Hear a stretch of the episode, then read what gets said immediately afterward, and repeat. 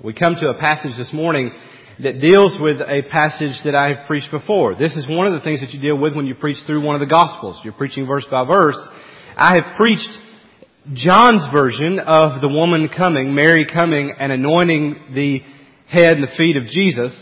Uh, and so I've actually preached it at least once, maybe twice, and so I thought, how do I come again and preach this same text the same way as I have before? And uh, I was, I thought, I just, I just don't want to do that. And I prayed, and I said, God, would you show me, Lord, a different perspective on this? And I was reminded of what uh, a theologian, I don't remember who was the first to say it, but he, he it might have been Spurgeon, but he talked about uh, the Word of God being like a diamond or a precious gem.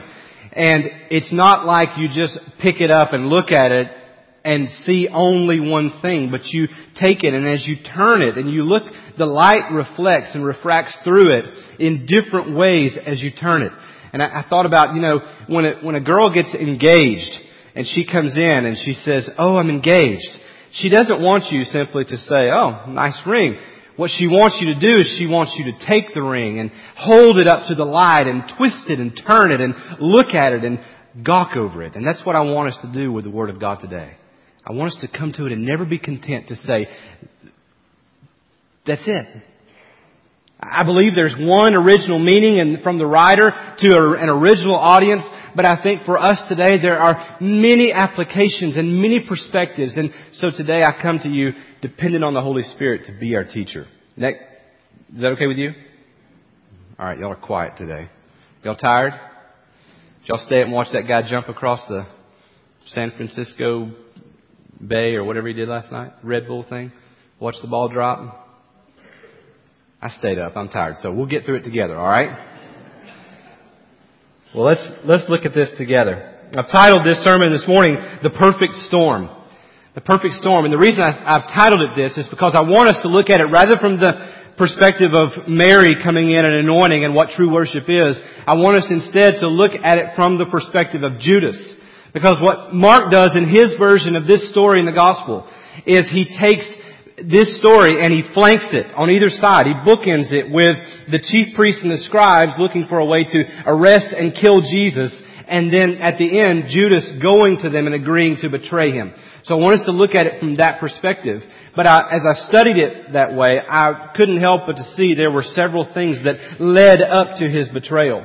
We know about the betrayal, but we don't often see what happened going into it. And I think for us it's important that we understand that Judas is not just some character out there and we shame him and we have disdain for him, but if we're not careful, we can be him. And I want you to see what led up to his betrayal today. A perfect storm is a confluence of events that drastically aggravates a situation. In 1991, there were three different storms, storm systems that converged together in what is in history now known as the perfect storm. And it struck off the coast and it struck the coast of uh, the northeastern part of the U.S. into Nova Scotia, and uh, it it brought an enormous amount of fury. One buoy out in the ocean was recorded. It recorded a wave over 100 feet tall. Imagine that? In that storm, there was a sword fishing boat, the Andrea Gail, which was sank, and they never, uh, they, I mean, they, they, know that it was sank in that storm, and all six members of, of the crew were killed in that storm, and that became a best-selling book, and then a movie in the year 2000 called The Perfect Storm. And I want you to see this morning that what happens around Judas, leading up to Judas, betraying Jesus, there is, there are a series of events, a series of systems that all come together and bring him to the point of betraying his Lord. Let's look at this. Mark chapter 14 verse 1. It was now two days before the Passover and the feast of unleavened bread. And the chief priests and the scribes were seeking how to arrest him by stealth, meaning secretly, and to kill him. For they said, not during the feast, lest there be an uproar from the people.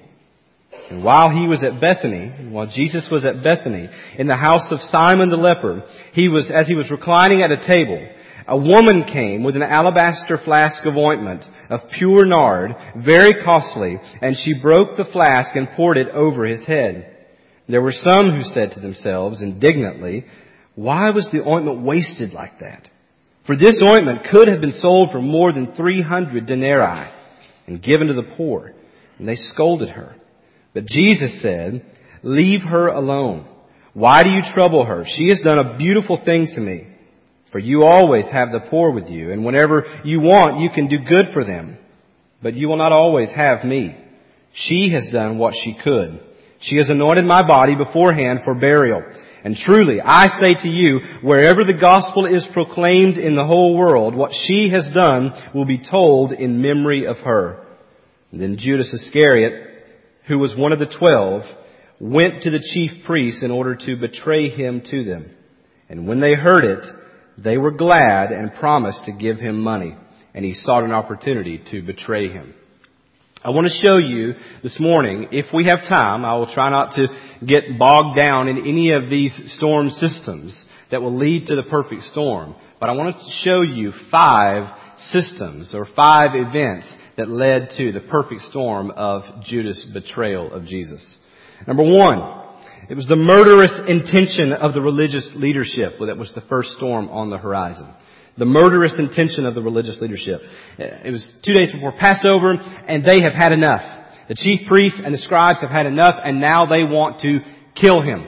They know they can't do it publicly because the people will revolt. At Passover, the Feast of the Unleavened Bread, there was this nationalistic spirit. It would be like our July 4th and everyone came there, and, and there was this sense of just pride and overwhelming nationalism that just pervaded the crowd. And if they were to turn on Jesus and to arrest him and have him crucified, they would have turned into a mob very quickly.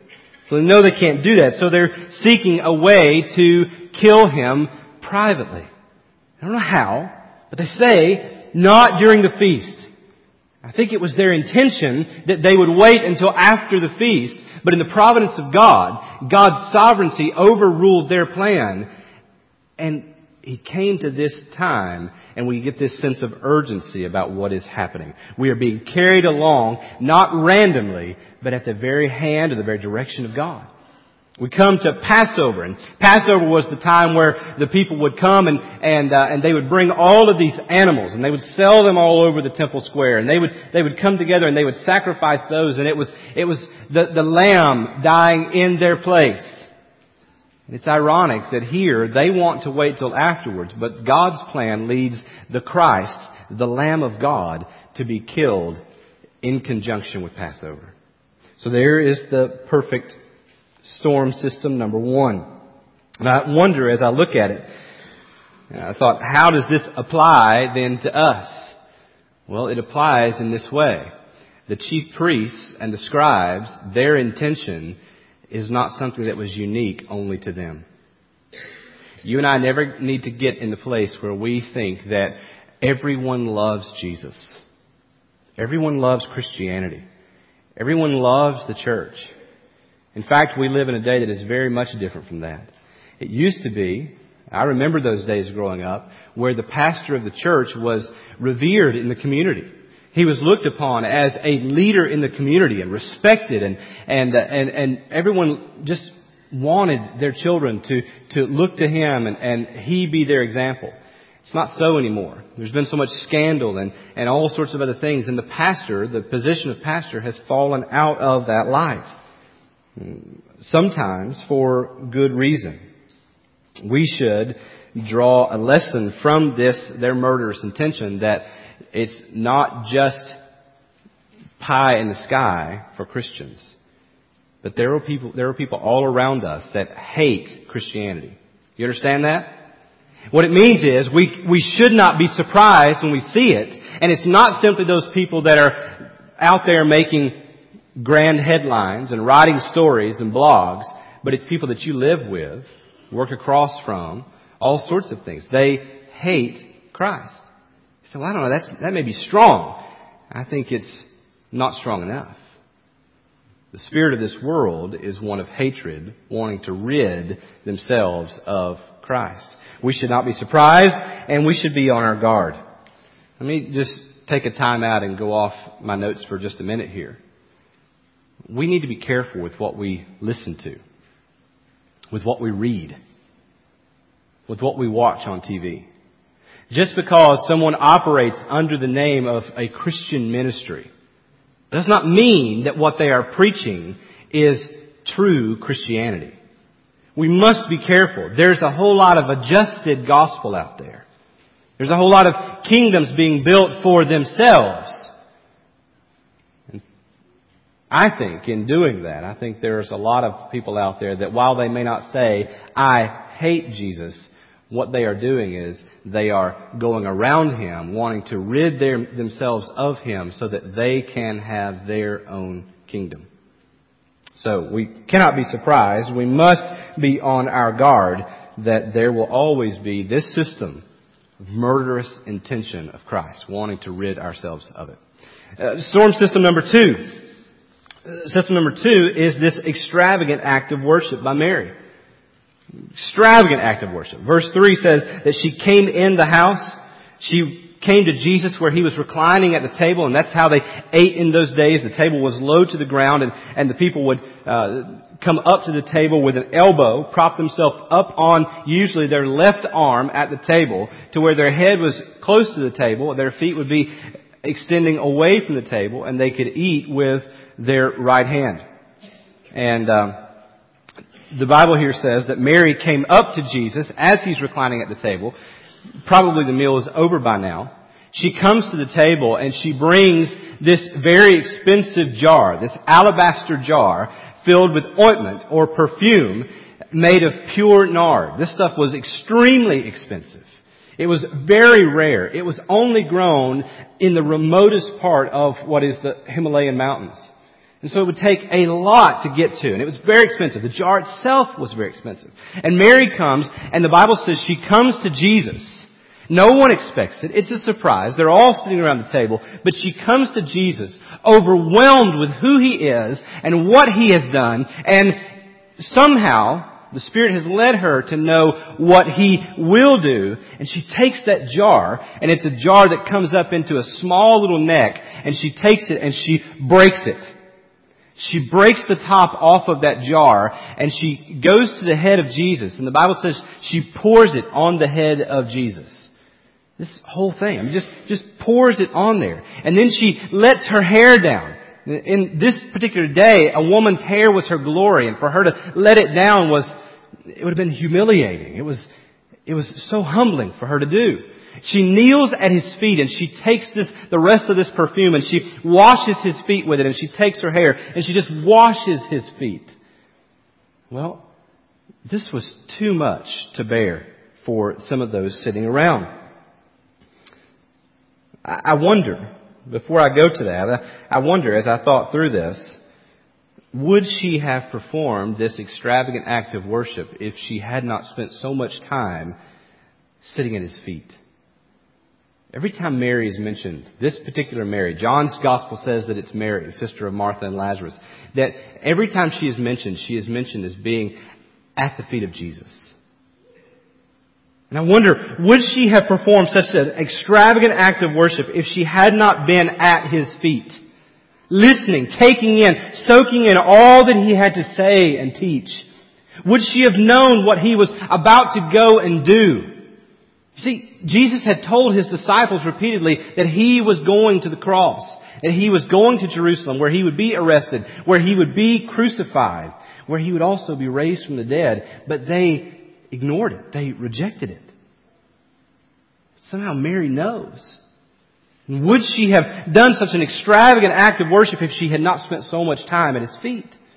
And I think the application for us this morning is this. Does your worship seem flat? And I'm not just talking about in here when we gather together and sing songs, but is your following of Christ giving your life to Him on a day in, day out basis, responding to what He has done, does it seem flat and lifeless? Does it seem empty? And could it be, could it be that you have not spent time at the feet of the Lord? You've not learned who He is and what He has done and what He is doing. I think sometimes we come into this place and this is sort of the weekly culmination of a life of worship and we gather together to sing songs and to give and to be fed. We come into this place and we try to manufacture this. There's no way Ethan can manufacture worship in you if you have lived apart from the Lord Jesus all week long. He can't come in and drum this thing up. We can point you to the gospel. We can point you to the, the scriptures the truth of the overarching story of the Bible. We do that when we put the lyrics on the screen and we put verses down below because we want you to understand where this fits into God's history. But we can't produce worship in you. Worship is the outflow of one who is worshiping all along. It's a response to what God has done. And could it be that yours is lifeless, feels forced, because you haven't spent much time in His, pres- in his presence. Um, does your following, uh, the other part of application that I, I saw in this is when she comes and she brings this expensive gift, she breaks this jar. This is probably, the Bible says, about a year's wages. 300 denarii. It was about a denarii a day was what the average worker would earn. And so 300 denarii. This is a year's wages. Can you imagine that? I don't know what you make in a year, but do the math. Whether it's 25 or 30 or 40 or 50 or 60 or 70,000, whatever it is, do the math. This is what it cost her in her day. And she takes this thing and she breaks it and she pours it out on Jesus as an extravagant act of worship. And I couldn't help but to think, does my worship cost me anything? Not just coming in here and lifting my hands.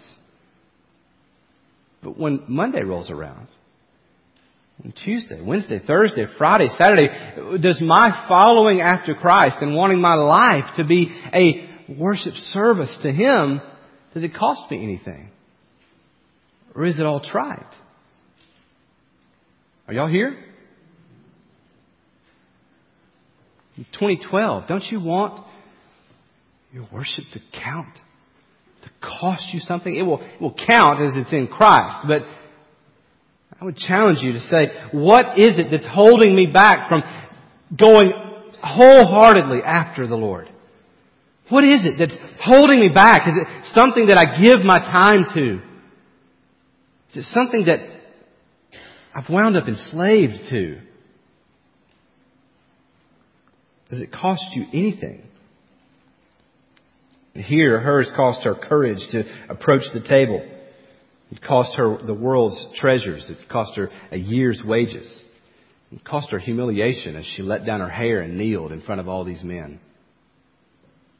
And what does your worship cost you? If your worship costs you nothing, then what does that say about how much He's worth to you? We, we sacrifice for so many other things, don't we? We make sacrifices all the time.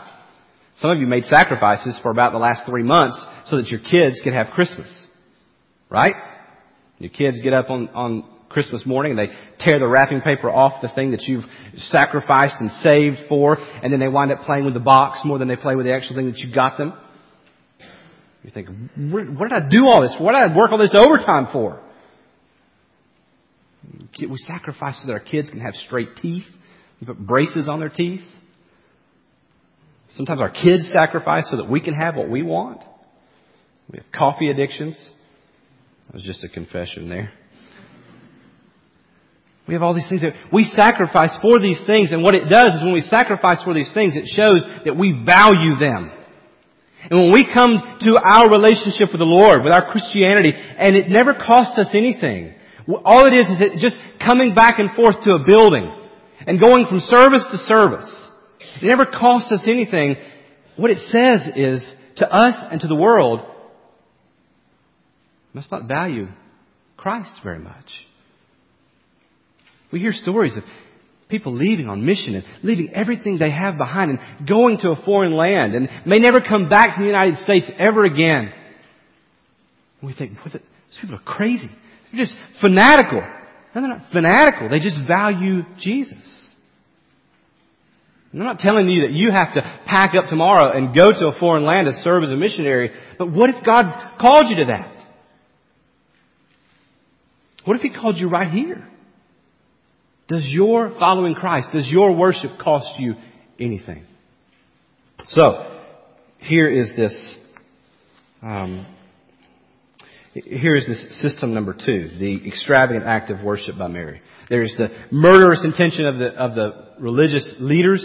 There's this extravagant act of worship by Mary. And then third, the third system that comes converging together. This warm air and cold air coming together in the life of Judas. System number three is the revealing of the disciples' misplaced priorities. The revealing of the disciples' misplaced priorities.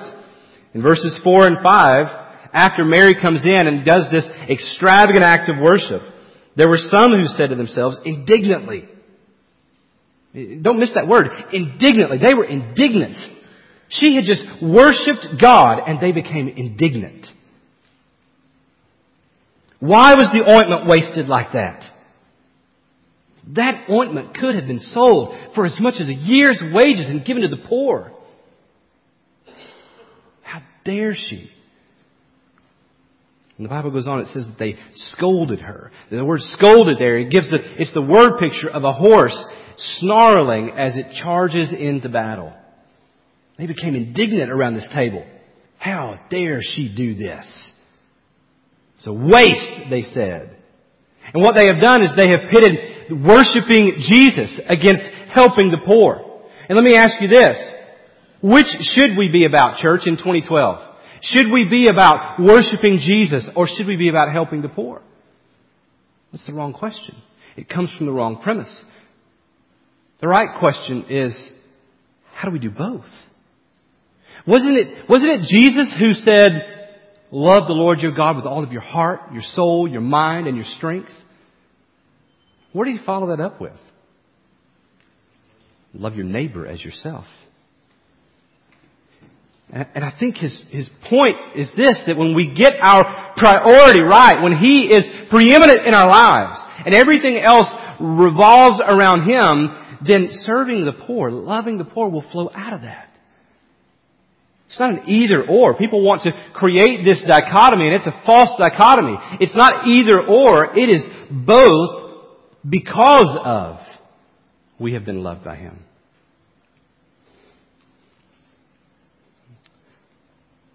When He is our true priority, the poor won't have to worry.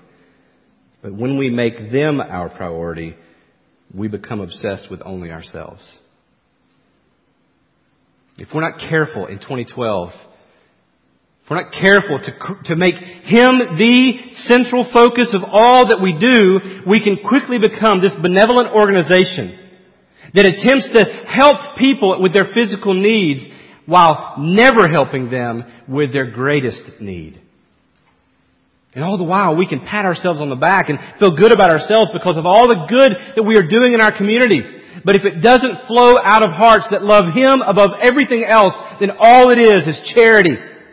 All it is is benevolence. And it will do nothing for their soul. It will do nothing to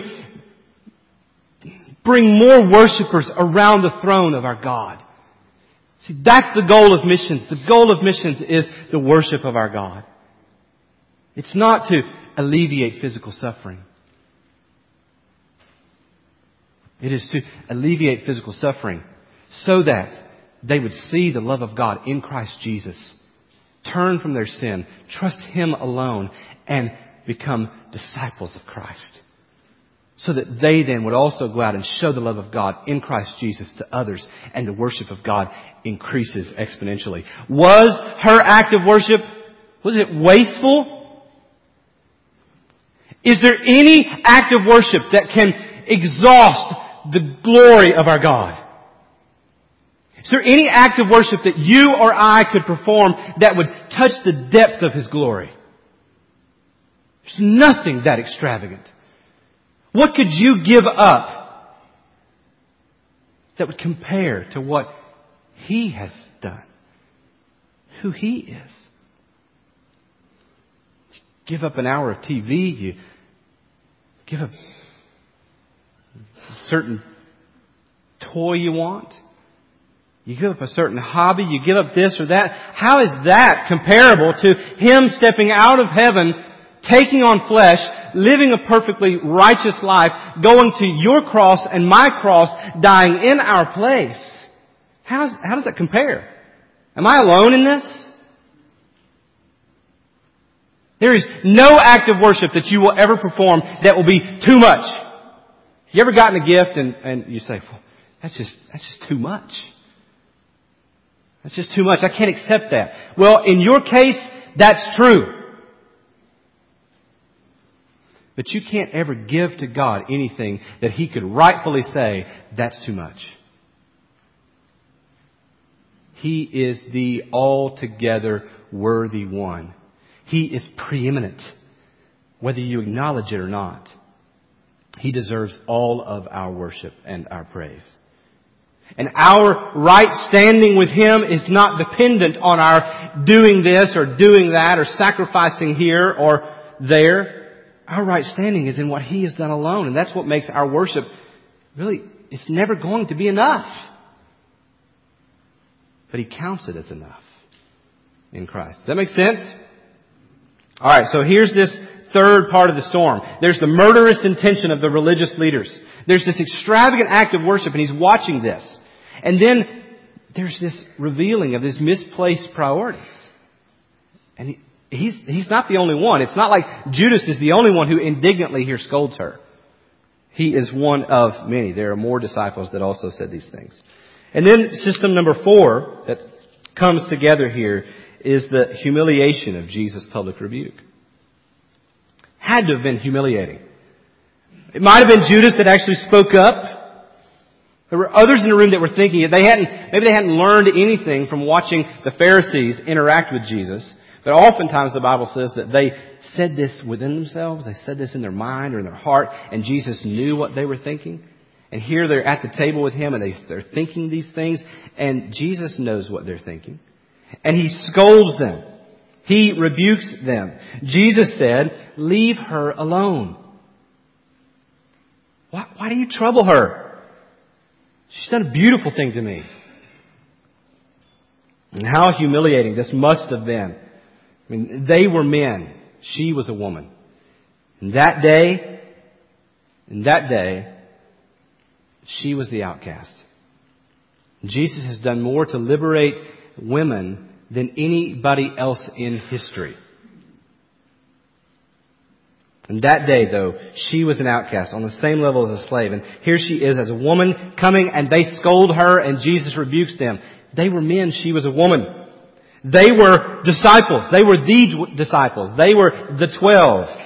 She was just a common follower.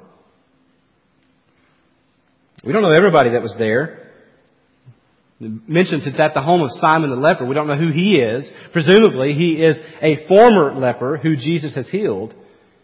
We don't know who else is there though, but this has happened publicly and they've watched. And maybe Judas was the one who spoke up and scolded her first and others chimed in and Jesus in front of everybody says, leave her alone. It had to be an embarrassing. You ever get your pride stepped on? Ever been called out in front of somebody? thinking that you know what you're talking about and someone puts you in your place. This is just one more system that converges here on them. Sometimes God's words hurt. Sometimes the truth hurts. I remember when I was a teenager growing up in the youth group, uh, there was a, a, guy in our youth group. He was a little older than I was, a couple years older. His name was Ezra. Ezra was, Ezra always wanted to be popular. He wanted to be in that group. I mean, he, he was convinced that he was going to be the quarterback for the high school football team. We weren't a great high school football team, but we were pretty good, and Ezra was not an athlete. And he would come to church, and church youth group, before the youth group, we'd bring footballs and all that, and we'd throw them around, and Ezra would always strut around like he was it.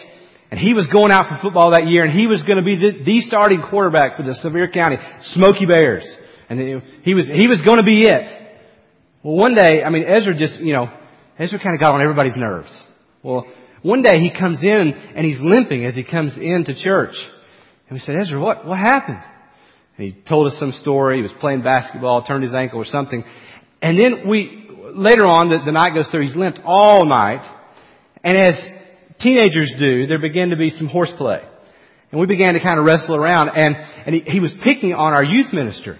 My youth minister, his name was Wade Abercrombie. He was not very tall, but he could bench press about 450 pounds. He, he was, he was like one muscle, you know, just, and he was, Ezra's picking on him. Well, he had told Ezra, Ezra, you do that one more time, and you're going to wish you hadn't. Well, Ezra did it one more time. And Wade just took him and turned him over and had him tied up in a knot, and, all, and it embarrassed him. It, his pride was damaged. Well, Ezra pops up, and he just goes walking out. And as he gets down, halfway down the hall, somebody calls out to him and says, Ezra, what about your ankle? And the rest of the way down the hall, he's, and he limped out. You see, sometimes the truth hurts. Sometimes we are Ezra. We think we have it all together and we want everyone else to think we have it all together. We want everyone else to think that it, when it comes to Christianity, we're the starting quarterback. And in reality, we're Ezra. And sometimes the Word of God will confront us. The words of Jesus will confront us and show us things that aren't right, that need to change by the grace of God. That we need to begin to work out, as Philippians talks about. My question to you here today is, will you be receptive to that correction? Will you be submissive to the Word of God or will you shun it? Will you reject it and walk out? See, here's all these storms coming together. The murderous intent of the religious leaders. There's this extravagant act of worship that he witnesses of Mary. There's this revealing of their misplaced priorities and the public rebuke of Jesus. And then system number five is the realization of unmet expectations. And this is what sent him over the top. He's witnessed all of this, experienced all of this, but then Jesus, in his public rebuke, after he says, leave her alone, she's done a beautiful thing to me. He goes on and he begins to talk, for you always have the poor with you. Whenever you want, you can do good for them, but you will not always have me. Now wait a minute. This is not what he wanted. He thought Jesus would always be there. He thought Jesus was going to be the one who would come riding in and defeat Rome once and for all and liberate them and restore them to this great sense of nationalistic pride. What do you mean, Jesus, you won't always be here? She has done what she could. She has anointed my body beforehand for burial. Jesus, burial? What do you mean, Jesus? You're, you can't die, Jesus. It's not in my plan, Jesus. And truly, I say to you, wherever the gospel is proclaimed in the whole world, that what she has done will be told in memory of her. They've been slow to hear. For three years now, he'd been telling them, we're going to go to Jerusalem. I'm going to be arrested. They will crucify me. I will be placed in the tomb. But Three days later, I will come out of the tomb. They've been slow to hear. They didn't want to hear it. What they wanted to hear was, these pagan Romans, you're going to deliver us once and for all, right? I mean, we're going to come in with swords drawn and we're going to run them out of town. You remember when they came into the garden? We'll see that in, in, in, just a couple of weeks where they come into the garden and Peter draws that sword and he swings it and he cuts off Malchus' ear. It reveals what they really thought, what they really had hoped for. They wanted Jesus to be this great political Messiah, and it didn't meet their expectations when he began to talk about he wouldn't always be with them. He was going to die. He was going to go away. I can tell you without any reservation that God loves you. I can tell you without any reservation that He has proven it by leaving heaven and going to a cross in your place. I can tell you without any reservation, if you forsake your way and trust Him alone, He will save you. I can tell you without any reservation, He will make you right with Him and take you to heaven one day. I don't have any doubts about that. I'm confident in that. I can stand here, 21st century, 37 years old, and stand here in 2012 and tell you there is a heaven. And for those of you who have received Christ as your Savior, received the gift of the gospel, you will go to heaven. I, I, no doubt. What I can't tell you is that before you do, that everything will work out just fine. I can't tell you that all of your expectations will be met. I can't tell you that Jesus is going to make every day of your life happy. I can't tell you that nobody's ever going to get sick. I can't tell you nobody's ever going to die. I can't tell you that you're never going to lose a job, never struggle with finances. I can't tell you any of that. I can tell you what he's done. I can tell you what he's going to do, but I can't make you any promises in between. I know that he will hold you and he will take you, but it may not meet your expectations. There's a whole lot of preaching today that says if you'll just come to Jesus, everything will work out. I mean, your dog will never have an accident in the house ever again. You're going to get promoted tomorrow. Your wife is going to worship the ground you walk on. Your children will rise up and say, You're the greatest father ever. There's a whole lot of preaching like that. The reality is, it's just not so. Following Christ looks a whole lot more like going to the cross. Adoniram Judson, who was the first American missionary to the Far East, before leaving to go to India, he wrote to um, the woman that he wanted to marry. He wrote to her father asking for her hand in marriage. Uh, her name was Anne, Anna Hasseltine. He wrote to Anne Hasseltine's father, Mr. Hasseltine, asking for her hand, and this is what he wrote. I have now to ask whether you can consent to part with your daughter early next spring to see her no more in this world. Whether you can consent to her departure and her subjection to the hardships and sufferings of missionary life, whether you can consent to her exposure to the dangers of the ocean, to the fatal influence of the southern climate of India, to every kind of want and distress, to degradation, insult, persecution, and perhaps a violent death. Can you consent to all this? For the sake of him who left his heavenly home and died for her and for you, for the sake of perishing immortal souls, for the sake of Zion and the glory of God.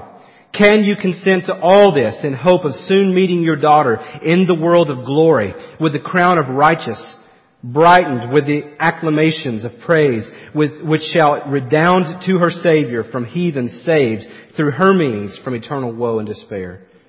Imagine getting that letter. And this was not just, i I'd, I'd like to marry your daughter. Can you give her away, never to see her again? Send her to foreign land where she may die violently for the glory of God? you imagine getting that letter? The father consented.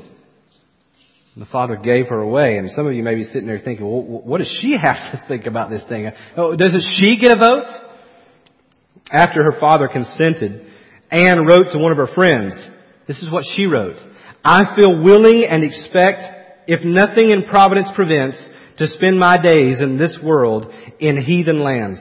Yes, Lydia, I have about, this is, she's writing to Lydia, I have about come to the determination to give up all my comforts and enjoyments here, sacrifice my affection to relatives and friends, and go where God in His providence shall see fit to place me. We often think that to obey God, to be in His will, means that He will always protect us from suffering. But Anne resigned herself to give whatever it took. That whatever came her way, she would consider it to be necessary from the hand of a loving, almighty God. Indeed, Anne Hasseltine's decision to become Miss, Mrs. Judson proved fatal. She miscarried her first child.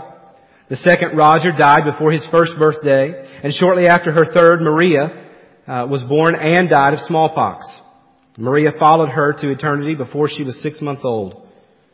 But her decision also proved to bear much fruit. In all, she spent 14 years on the mission field. Before email lists and blogs, she wrote on, of her life on the mission field and her calling as a missionary's wife. Her letters were published in the United States. She translated the books of Daniel and Jonah into Burmese and Matthew into Thai. Her husband persevered with Anne at his side and after her death. Yes, it took him three years before he shared the gospel with his first Burmese. Another year before he dared to preach in a public meeting. After a decade, he had only 18 converts. He was still far away from his goal of 100. But he pressed on, and in the end, not only did he compile an English-Burmese dictionary, but he translated the New Testament into Burmese. Instead of hitting his goal of 100 converts, he planted 100 churches with 8,000 converts. His dear Anne only saw the beginnings of this great work, but she was always there for him. When he was imprisoned for 17 months, she lived alone in a shack outside the prison so she could care for him. She was all in, as they say in the poker world. Only for the gospel. I wonder if you and I could say in 2012, I, I talked with somebody yesterday who said 2011 was just a really hard year. We're glad to see 2011 go. It may be your sentiments today. But I wonder today if you could say on the very first day of 2012, whatever comes my way in 2012, I will embrace it as the will of God for my life. I will give my life to the glory of God. I will sacrifice much so that He is glorified much. This perfect storm is brewing all around Judas. There's this religious leaders on the outskirts. They're not far away. They've not been far away the entire time Jesus has walked the planet. They are plotting and scheming to murder Jesus.